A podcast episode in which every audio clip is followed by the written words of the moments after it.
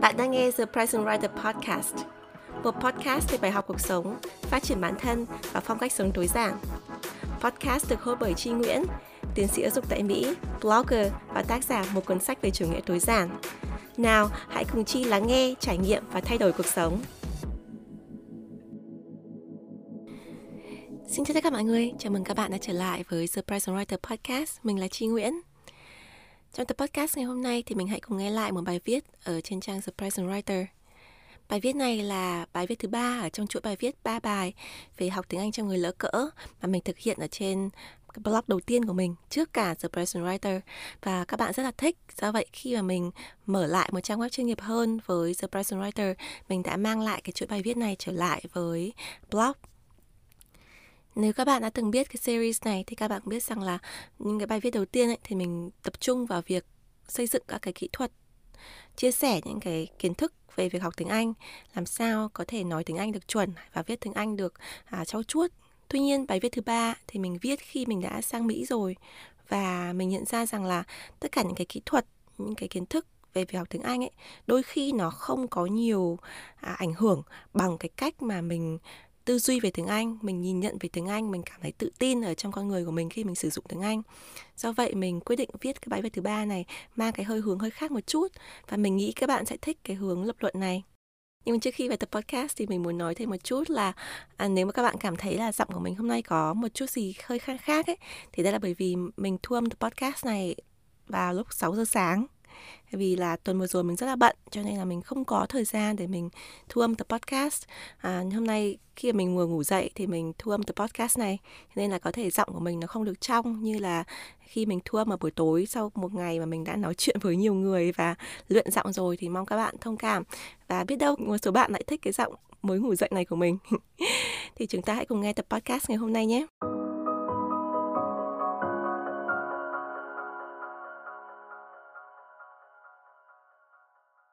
Ghi nhận về tiếng Anh, bài viết được đăng lần đầu tiên ngày 8 tháng 3 năm 2017 bởi Trinh Nguyễn trên trang thepresentwriter.com. Tại sao cách ta nhìn nhận về tiếng Anh lại quan trọng? Khi còn học và dạy học tiếng Anh ở Việt Nam, tôi thường chỉ tập trung vào phương pháp, kỹ thuật để nâng cao trình độ tiếng Anh, mà rất ít khi để ý đến tâm lý và tâm thế của người học đối với tiếng Anh. Tại sao chúng ta lại sợ giao tiếp bằng tiếng Anh? Tại sao lại cảm thấy luôn bị đánh giá, bị soi khi dùng tiếng Anh? Tại sao trong nhiều trường hợp tiếng Anh lại được sử dụng như một thước đo về sự văn minh, hội nhập của con người. Liệu điều này có công bằng hay không? Cho đến khi sang Mỹ du học và sống trong một môi trường đa quốc gia, đa sắc tộc, nơi tiếng Anh chỉ là một công cụ giao tiếp phổ biến, không hơn, không kém. Tôi mới bắt đầu có suy nghĩ về cách người Việt Nam nhìn nhận về tiếng Anh và nói về tiếng Anh trong đời sống hàng ngày. Chúng ta hoặc là tung hô những người nói tiếng Anh giỏi lên tận mây xanh, hoặc dè bỉu những người nói tiếng Anh kém xuống tận đáy bùn. Nhưng điều này có ảnh hưởng như thế nào đến việc chính chúng ta học tiếng Anh? Thứ nhất, hâm mộ các bạn nói tiếng Anh giỏi quá. Hâm mộ những người nói được ngoại ngữ tốt là câu tôi thường xuyên nghe ở những người trẻ, những người học tiếng Anh lỡ cỡ. Muốn học tiếng Anh thích tiếng Anh, thấy tiếng Anh quan trọng và mong muốn, thậm chí thèm khát và ghen tị với những người có trình độ tiếng Anh cao hơn mình là điều hết sức bình thường. Tôi cũng bắt đầu học tiếng Anh với việc kim trong đầu rất nhiều tấm gương học tốt của đàn anh, đàn chị. Nhưng cái tôi cảm thấy ít được đề cập ở đây là điều kiện và quá trình học của những người được hâm mộ và fan hâm mộ của họ có thể rất khác nhau. Ví dụ, bạn hâm mộ một người nói tiếng Anh giỏi vì bản thân bạn học tiếng Anh ở trường hệ 6 năm, 10 năm mà vẫn không nói được tự tin. Trong khi đó, người ta bằng tuổi mình thì đã chém tiếng Anh như gió.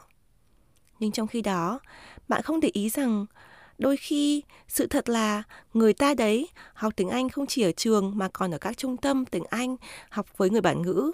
Một buổi học bằng nửa tháng lương công chức mà bố mẹ bạn không thể chi trả được. Bạn hâm mộ người nói tiếng Anh chuẩn, không có âm nước ngoài vì bản thân mình nói tiếng Anh như tiếng Việt, nhưng không để ý rằng có những người được tiếp xúc với tiếng Anh từ khi còn nhỏ. Ví dụ, nhà họ có truyền hình cáp, có internet, thường xuyên có ý thức nghe tiếng Anh, bố mẹ họ ý thức được tầm quan trọng của tiếng Anh giao tiếp, chứ không phải chỉ học tiếng Anh để lấy điểm cao trên lớp, để thi đại học thôi đâu. và họ định hướng cho con cái, cho con đi học chạy hè bằng tiếng Anh và học những chương trình song ngữ từ khi còn nhỏ. Ý tôi là chúng ta thường hâm mộ những người nói ngoại ngữ hay, hỏi họ những bí quyết học tiếng Anh và cố gắng áp dụng theo. Nhưng bí quyết chỉ là những cái chấm rất nhỏ trên cả một bức tranh lớn. Về nền tảng gia đình, điều kiện tài chính, thời điểm bắt đầu học tiếng Anh, môi trường học tiếng Anh, vân vân, tất cả những yếu tố quy định đến trình độ của mỗi người. Nghe đến đây, có thể bạn đã nghĩ tới hàng loạt các ví dụ về những người không có điều kiện vẫn học tiếng Anh tốt, học khi đã lớn tuổi nhưng nói vẫn rất chuẩn, học qua giao tiếp, qua nỗ lực tự học của chính mình, vân vân. Tôi khẳng định là có. Và bản thân tôi cũng là một trong những người không có được sự đầu tư ngay từ ban đầu và đã phải rất chật vật mới có được trình độ như ngày hôm nay. Nhưng phải nói thật rằng, con số những người này không là nhiều. Bạn hãy thử nghĩ về lớp cấp 1, cấp 2, cấp 3 đại học của mình. Có bao nhiêu người học tiếng Anh và hiện nay vẫn còn dùng được tiếng Anh? Nói rộng thêm, những bạn học ở nông thôn, ở ngoại tỉnh và ngoài những thành phố lớn, có bao nhiêu bạn đã học tiếng Anh và bây giờ vẫn còn dùng được tiếng Anh? Điểm này tôi nói ra không phải để mọi người nản chí, rằng mình không có nền tảng, điều kiện, không được học từ bé thì sẽ không bao giờ nói được tiếng Anh. Vấn đề không phải như thế. Mọi người hoàn toàn có thể làm được, nhưng phải xác định tư tưởng từ đầu rằng nếu bạn không được học từ nhỏ, không có điều kiện để đầu tư ngay từ ban đầu, quá trình phát triển của bạn sẽ chậm, chậm hơn rất nhiều những người có điều kiện kể trên. Điều tôi muốn nhấn mạnh là khi bạn thấy một người giỏi tiếng Anh, đừng vội sợ hãi so sánh mình với người ta, nghĩ rằng mình dốt và người ta giỏi. Chẳng ai là dốt với ngôn ngữ cả. Chỉ là cách mọi người đầu tư với việc học khác nhau mà thôi. Nếu bạn muốn tìm một hình mẫu để noi theo, tôi khuyên bạn nên tìm những người có hoàn cảnh tương tự như mình. Ví dụ, những người học một ngôi trường bình thường, không được tiếp xúc với tiếng Anh từ nhỏ, không được đi nước ngoài mà thành công để học tập. Và kể cả khi áp dụng bí quyết học của người khác nhưng không thành, bạn nên ngừng lại một chút để suy nghĩ về tổng thể, nhìn vào hoàn cảnh khác nhau của mình và người ta để đưa ra phương án phù hợp hơn cho mình tốt hơn cả là bạn hãy có sự suy nghĩ và so sánh này hơn là âm thầm hành hạ mình cứ so sánh mình và người ta cảm thấy mình kém cỏi hơn người khác. Thứ hai thằng này con này nói tiếng anh kém quá. Đây là câu nói tôi thường được nghe từ những người thích bình luận về khả năng nói tiếng Anh của người khác, những người giỏi tiếng Anh hoặc tự cho mình là giỏi tiếng Anh hơn số đông. Chuyện thứ nhất, Tôi còn nhớ vào một trong những kỳ đầu tiên của chương trình siêu mẫu châu Á. Một bạn người mẫu đại diện Việt Nam bị loại ở vòng đầu vì có trình độ tiếng Anh kém. Người xem có thể nhìn thấy rõ là bạn này không nghe được và không nói được mấy. Khi đạo diễn hình ảnh chỉ đạo, hướng dẫn, bạn không hiểu nhưng cũng chỉ ậm ừ, cười trừ thôi chứ không hỏi lại. Khi quyết định loại bạn ấy, giám khảo liên tục hỏi Why don't you ask? Tại sao bạn không hỏi lại đạo diễn? Như một cách nói rằng, chúng tôi không yêu cầu người mẫu nói tốt tiếng Anh, nhưng yêu cầu người mẫu phải hỏi khi không hiểu chúng tôi nói gì. Điều này hoàn toàn đúng. Tôi thấy nhiều người Việt Nam nói riêng hay người châu Á nói chung hay có xu hướng im ỉm, ngầm đoán ý người nói khi không hiểu, thay vì hỏi trực tiếp ngay khi cần. Đây là một thói quen xấu và rất không có lợi sau này khi làm việc trong môi trường cần giao tiếp ngoại ngữ với trình độ và độ chính xác cao. Nhưng nếu ngoại ngữ của bạn có hạn, vốn từ không đủ để hiểu chuyện gì đang xảy ra xung quanh mình, phải hỏi lại người ta liên tục, thì liệu mấy người không giỏi tiếng Anh như bạn người mẫu kia có dũng cảm để lần nào không hiểu cũng phải hỏi lại? Cộng với áp lực ống kính máy quay chĩa vào, bao nhiêu cái ngượng với cái ngại tăng lên gấp nhiều lần. Thực sự, phải ở vào hoàn cảnh đó mới hiểu được hết nỗi khổ của người yếu ngoại ngữ. Cùng thời điểm đó, trên mạng Internet và các trang mạng xã hội tôi tham gia, với phần đông bạn bè nói tiếng Anh giỏi, tất cả mọi người đều phê phán bạn người mẫu này rất nặng nề. Thậm chí, họ nói rằng bạn ấy đã làm nhục quốc thể khi đi thi trên đấu trường quốc tế mà tiếng Anh không nói được gì. Rồi, bao nhiêu trường lớp ở Việt Nam có dạy tiếng Anh, tại sao bạn này không học trước khi đi thi, vân vân và vân vân. Càng đọc, tôi càng thấy giận. Giận vì mọi người quá khắt khe, nếu một người đã từng ấy tuổi, không được đào tạo tiếng Anh từ đầu, đi làm người mẫu cũng là lao động, chứ có được nuôi ăn để đi học đâu. Làm sao họ có thể học trong một vài tháng chớp nhoáng mà nói được tiếng Anh như những người có điều kiện học ngay từ ban đầu? Nhiều người phê phán cái bề mặt là khả năng nói tiếng Anh mà không thông cảm, không nhìn vào nền tảng và điều kiện của mỗi người. Chuyện thứ hai, vào thời điểm trước khi đi du học, tôi hay xem kênh YouTube học tiếng Anh của một bạn cũng là du học sinh Mỹ. Luận điểm bạn này đưa ra là nhiều người nghĩ đợi đến khi đi du học bạn sẽ nói tiếng Anh chuẩn, nhưng thực tế không phải. Nếu bạn đã nói sai từ đầu rồi, thì khi sang nước ngoài cũng rất khó sửa, thậm chí mãi mãi nói tiếng Anh như tiếng Việt.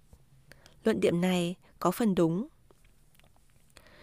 Tôi đã từng gặp rất nhiều người ở Mỹ, ở Anh hàng chục năm, ở trong môi trường học thuật, giao tiếp toàn với người bản ngữ, nhưng nói tiếng Anh cũng y như cách mà họ nói tiếng Anh khi ở Việt Nam mà thôi. Ngay bản thân tôi, khi nói tiếng Anh cũng vẫn còn có âm giọng. Và tôi chấp nhận đó là một phần của giọng nói tự nhiên của mình, là một trong những thứ mà mình sẽ không bao giờ hoàn toàn có thể thay đổi được. Những người sinh ra và lớn lên ở Mỹ, nhưng sống trong cộng đồng người da đen, người Mexico, người châu Á, họ cũng có âm giọng riêng. Nên không phải cứ sang nước ngoài là sẽ nói chuẩn. Chuẩn ở đây theo nghĩa của người Mỹ trắng. Ngay cái chuẩn này cũng mang màu sắc phân biệt chủng tộc mà đây lại là một vấn đề khác tôi sẽ không bàn ở bài viết này. Mặc dù tôi nhận thấy luận điểm này đúng, nhưng phần minh họa của bạn YouTuber này làm tôi thực sự choáng. Để minh họa cho việc những người giỏi tiếng Anh đã nói tốt trước cả khi đi học. Bạn cho hai nhân vật nói tiếng Anh một giọng Mỹ và một giọng Anh rất tuyệt vời để cho vào video minh họa. Điều này làm tôi cảm thấy khá tiêu cực. Ngoài việc nó khiến cho các bạn có thêm nhiều fan hâm mộ, thì nó thực sự không giúp gì nhiều cho những người muốn học tiếng Anh. Thậm chí, người ta có thể hiểu thông điệp của video đó là đừng có mà nghĩ đi du học để tăng lên tiếng Anh. Giỏi thì đã giỏi từ đầu rồi, kém thì mãi kém. Sự thật không hẳn là như thế. Ai cũng có một điểm xuất phát. Ai xuất phát sớm hơn và đúng cách hơn thì họ sẽ thành công sớm hơn. Đi du học có thể không làm tăng điểm TOEFL của bạn từ 70 lên 120, nhưng có thể giúp bạn đẩy lên từ 70 đến 90 hay 100. Có thể bạn mãi mãi nói với âm giọng, nhưng ít nhất cách nói của bạn có thể làm người ta hiểu được. Không phải mình không nói chuẩn được ngay từ đầu mà không dám mở miệng ra nói. Không phải vì mình không được đi du học mà không được nói. Không phải vì bố mẹ không có điều kiện đầu tư cho mình học tiếng Anh từ khi còn nhỏ mà lớn lên mình không có quyền được nói. Tôi quan niệm tiếng Anh là ngôn ngữ quan trọng nhưng cuối cùng nó cũng chỉ là ngoại ngữ. Mình không nên xấu hổ khi nói tiếng Anh với người nước ngoài, vì đó chỉ là ngoại ngữ của mình thôi, ngôn ngữ chính của mình là tiếng Việt. Và mình nên tự hào rằng mình đã nói được hai thứ tiếng, trong khi nhiều người nước ngoài chỉ biết nói mỗi tiếng Anh là tiếng mẹ đẻ của họ. Vì thế, tôi luôn tâm niệm rằng mỗi khi dạy tiếng Anh, mỗi khi đưa ra bí quyết học tiếng Anh hay phê phán những người nói tiếng Anh chưa tốt, ta nên nghĩ đến những điều kiện ban đầu của họ. Nghĩ rằng liệu bình luận của mình có giúp cho họ học tiếng Anh tốt lên không?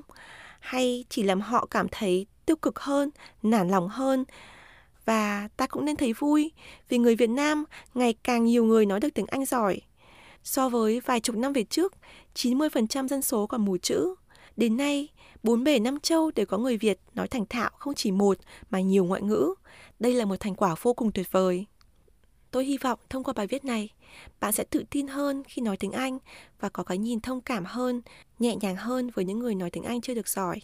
Chúc các bạn thành công trên con đường học thuật của mình. Be present, Chi Nguyễn.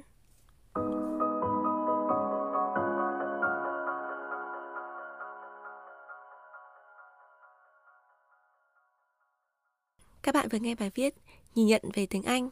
Các bạn thấy bài viết này như thế nào? mình cảm thấy rằng cái câu chuyện về việc học tiếng Anh ấy nó rất là đa chiều. Thông thường ở trên mạng thì người ta chỉ chia sẻ về kỹ năng rồi là kiến thức học rồi là cái trải nghiệm của họ thôi.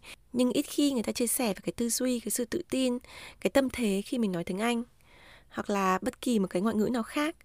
Nếu mình không tự tin, mình không có cái sự thấu hiểu về cái hoàn cảnh của mình cái nỗ lực của mình để mình nói được ngoại ngữ ấy, thì mình sẽ luôn cảm thấy yếu thế hơn người khác.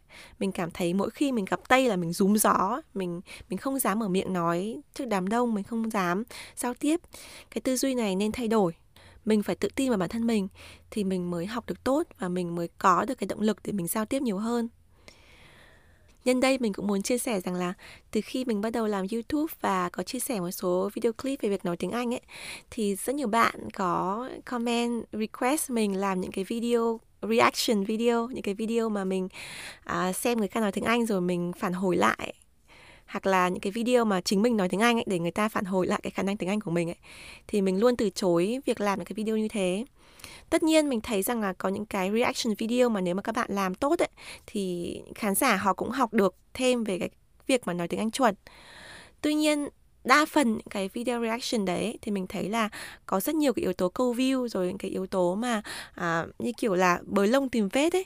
Người ta nói nhanh hoặc là nói lẫn tiếng Anh tiếng Việt hoặc là người ta đang ở trong cái môi trường người ta nói người ta bị hồi hộp ấy thì người ta sẽ nói có cái phần nó không được hoàn hảo như là khi nói thu âm hay là à, khi mình có cái môi trường mà nó uh, thoải mái hơn để mình có thể giao tiếp.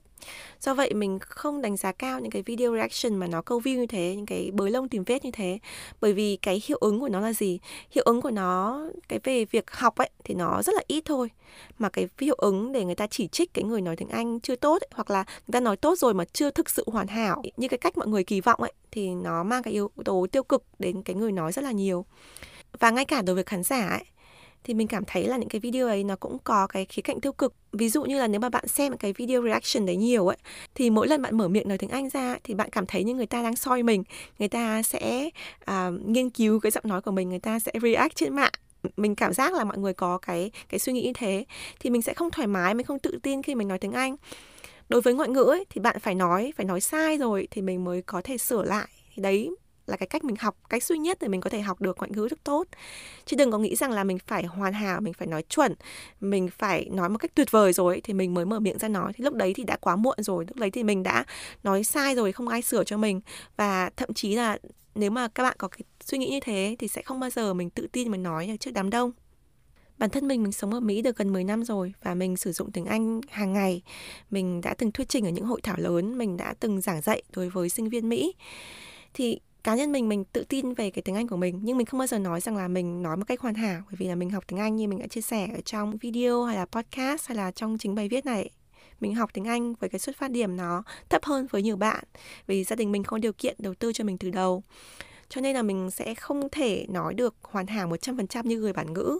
Nhưng mà mình cố gắng mình hàng ngày mình luyện tập mình tiệm cận gần hơn đối với cái trình độ mình mong muốn ấy, thì mình sẽ tốt hơn còn xung quanh mình ấy, thì mình gặp rất nhiều bạn mà bạn ấy được đầu tư bài bản từ khi còn rất là nhỏ bạn sang nước ngoài bạn giao tiếp bạn có khả năng bạn nói được trôi chảy hơn.